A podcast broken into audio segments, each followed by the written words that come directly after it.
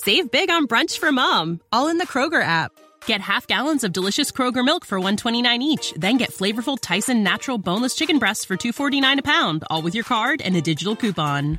Shop these deals at your local Kroger today or tap the screen now to download the Kroger app to save big today. Kroger, fresh for everyone. Prices and product availability subject to change. Restrictions apply. See site for details.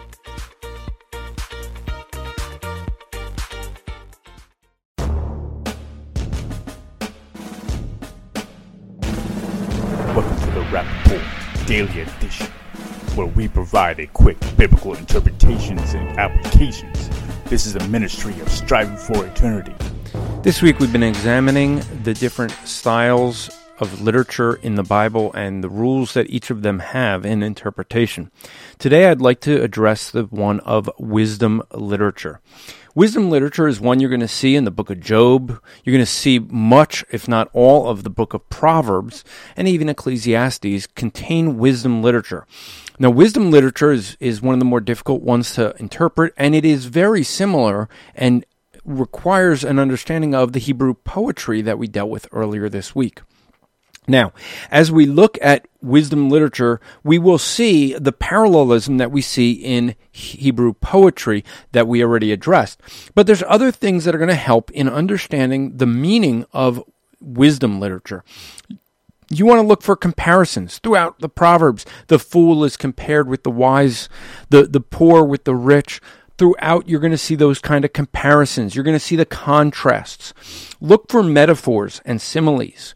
These are some of the key things that give us the interpretation.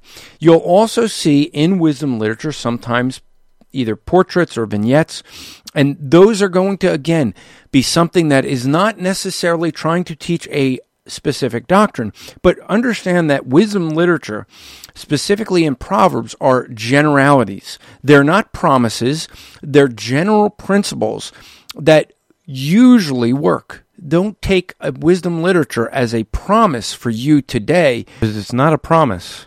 It's a principle. This podcast is part of the Striving for Eternity ministry. For more content or to request a speaker or seminar to your church, go to strivingforeternity.org. Sick of being upsold at gyms?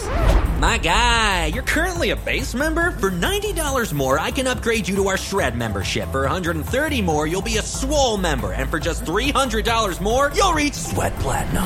At Planet Fitness, you'll get energy without the upsell. Never pushy, always free fitness training and equipment for every workout. It's fitness that fits your budget. Join Planet Fitness for just $1 down and $10 a month. Cancel anytime. Deal ends Friday, May 10th. See Home Club for details.